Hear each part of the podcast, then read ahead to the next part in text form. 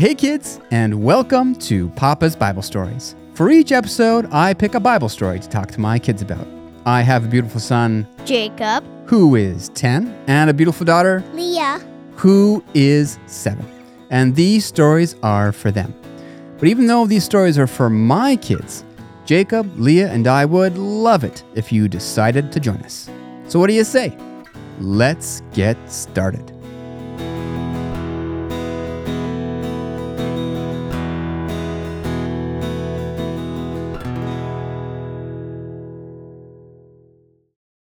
So, when we last left the Israelites, they were just finishing their 40 years of wandering in the wilderness and were finally heading towards the promised land.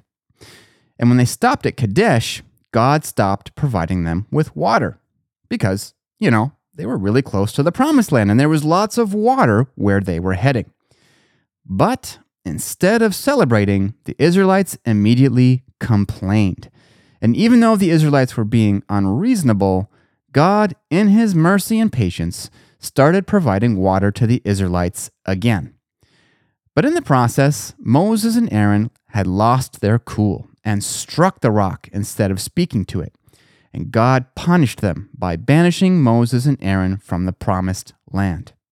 Moses and Aaron would die alongside the rebellious generation, never to see the fruit of all their life's work. It was a bitter pill to swallow. And even though the closer they got to the promised land was the closer they got to dying, Moses and Aaron wasted no time. They got right back to work fulfilling God's will and started heading towards the promised land once again. Now, even though they were close to the promised land, they still had one more country to pass through Edom. The Edomites were the descendants of Esau. You guys remember Esau, right? Jacob's twin brother, the one who couldn't decide if he wanted the birthright? Yeah, that Esau. So, because the Edomites were the descendants of Esau and the Israelites were the descendants of Jacob, this meant that the two nations were related. And kind of naturally, you'd expect that the two nations would be friendly with each other. And so, Moses excitedly sent messengers to the king of Edom and said, Please let us pass through your country. We will not pass through fields or vineyards, nor will we drink water from wells. We will go along the king's highway. We will not turn aside to the right hand or to the left until we have passed through your territory. Moses was making a very friendly but very respectful request of the king of Edom. Please let us pass through your country. We won't go anywhere but the main road. We won't touch anything. We just need to go through your land on our way to Canaan. After getting Moses' friendly message, the king of Edom immediately responded to Moses with a very short message, which said, You shall not pass through my land lest I come out against you with the sword. Er? well, that wasn't a very friendly message. Maybe we won't be going through Edom after all. But then it dawned on them that if they couldn't go through Edom, well, then they had a very long trip ahead of them. They'd have to go around Edom and go through two other countries, Moab and Ammon, who were likely to be even more unfriendly than the Edomites. And then they'd have to somehow cross the Jordan River. This was not something that anyone wanted to do. So the Israelites sent another message to Edom, basically saying the same thing, and making sure to be super clear that they would definitely stay on the highway. They would even pay for their water. But the answer was the same You shall not pass through. And just in case the Israelites got any ideas, the Edomites sent an army to their border. There was no question Israel was not welcome in Edom. Now, the Israelites might have decided to ignore the king and force their way into Edom, anyways. I mean, they had known for a long time that they were going to have to fight the people who lived in the promised land. But God had already made it clear to the Israelites that they were not to do this, saying, Do not meddle with them, for I will not give you any of their land. No, not so much as one footstep, because I have given Mount Seir to Esau as a possession. And the whole situation was really unfortunate, kidzos, because God had originally wanted the Israelites to go through Edom. Do you remember that God had given them instructions to buy food and water from the Edomites just before turning the water off at Kadesh? Yeah, so that meant that God had planned for them to go through Edom. And as it turns out, it seems that when the Israelites had first arrived at Kadesh, that the Edomites had been so scared of them that they would have let them go through no problem. But somehow, in the time that it took the Israelites to complain about the water, it seems that this was all the time that the Edomites needed to get their nerve back. And now they were ready to fight. So, while God had given the Israelites the water that they had complained about, they would pay dearly for it. And now they had a long, dangerous journey ahead of them before they could enter the promised land. It would have been so much easier if the Israelites had just trusted in God and moved forward right away. But now, because they'd been so quick to doubt and so quick to complain, they would have to deal with the long journey around Edom. And with sadness in their hearts, the Israelites turned and headed back in the direction that they'd come. But unfortunately, the sadness wouldn't end there. As the Israelites began to go around Edom, their first stop was a place called Mount Hor.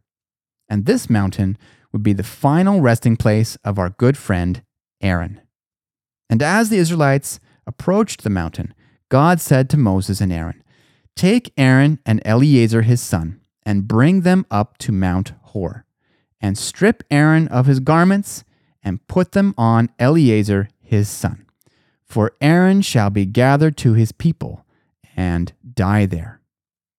Now, both Moses and Aaron knew that they weren't going to be living too much longer. But regardless, I'm sure that this announcement about Aaron caught them off guard. Moses and Aaron were brothers and had been partners in leading the Israelites for 40 long years. They had stood side by side in this challenging, frustrating, and thankless work. But now the two were to be separated, and Moses would have to move on without him. And as the Israelites set up camp at the base of Mount Hor, without saying anything to anyone, Moses, Aaron, and Eleazar began their climb. Moses and Aaron were old men, and I'm sure that they took their time climbing that mountain. Not only because they were old, but because they would have wanted to spend every last moment with each other. And probably they spent their time talking about all the crazy things that Aaron had done in his life commanding Pharaoh to let the Israelites go, announcing the plagues, helping to lead the Israelites out of Egypt, walking through the parted sea, becoming high priest of Israel, watching Korah and his friends fall into the pit after challenging Aaron, running into the crowd with incense to save the people from the plague. No doubt there was a little regret for the times that he'd made mistakes like when he'd made the golden calf, and when he and Miriam had complained about Moses, and just recently when he and Moses had taken credit for God's miracle with the water. But despite the mistakes, no one could argue whether Aaron had spent his life serving God, even if his life was ending a little earlier than it needed to. Once the three men arrived at the top of the mountain, Moses did as God had commanded. He took from Aaron all the high priest stuff that he was wearing and put it onto Aaron's son, Eleazar. And the Bible doesn't tell us exactly how it happened, but very soon after this, Aaron breathed his last and died on the top of Mount Hor. Moses and Eleazar then buried their friend and father. And as they came back down the mountain, the Israelites camping at the bottom noticed that three men had gone up the mountain, but only two men were coming back down the mountain. Where was Aaron? When a sad Moses shared with the Israelites what had happened, the Bible says that when all the congregation saw that Aaron was dead, all the house of Israel mourned for Aaron 30 days. Aaron was well loved by the Israelites. I mean, between Moses and Aaron, Aaron was the nice one.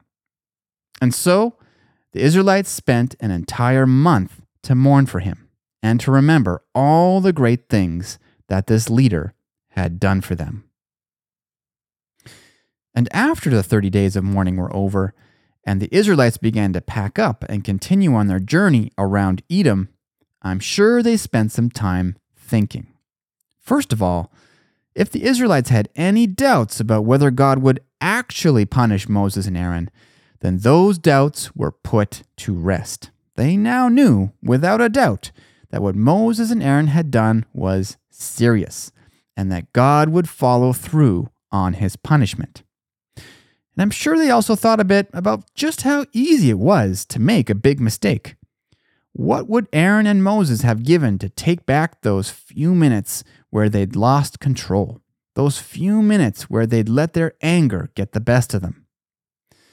But probably what they were mostly thinking about was what they were going to do when Moses died.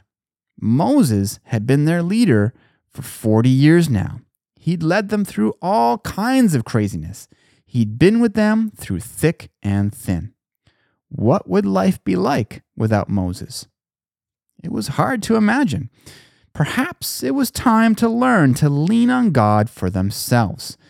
Perhaps it was time to listen to Moses like they'd never had before. But would the Israelites do this? Would they learn to trust in God for themselves? Would they treasure these last few months with their tireless leader?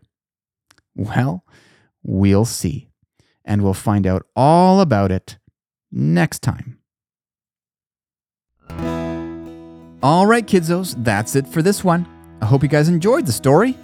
In the next episode, we will continue to follow the Israelites as they journey around Edom and start to fight with some of the Canaanites. But until then, to all the kids tuning in, I hope you have an awesome day. God be with you, and I hope we'll see you next time. Bye bye.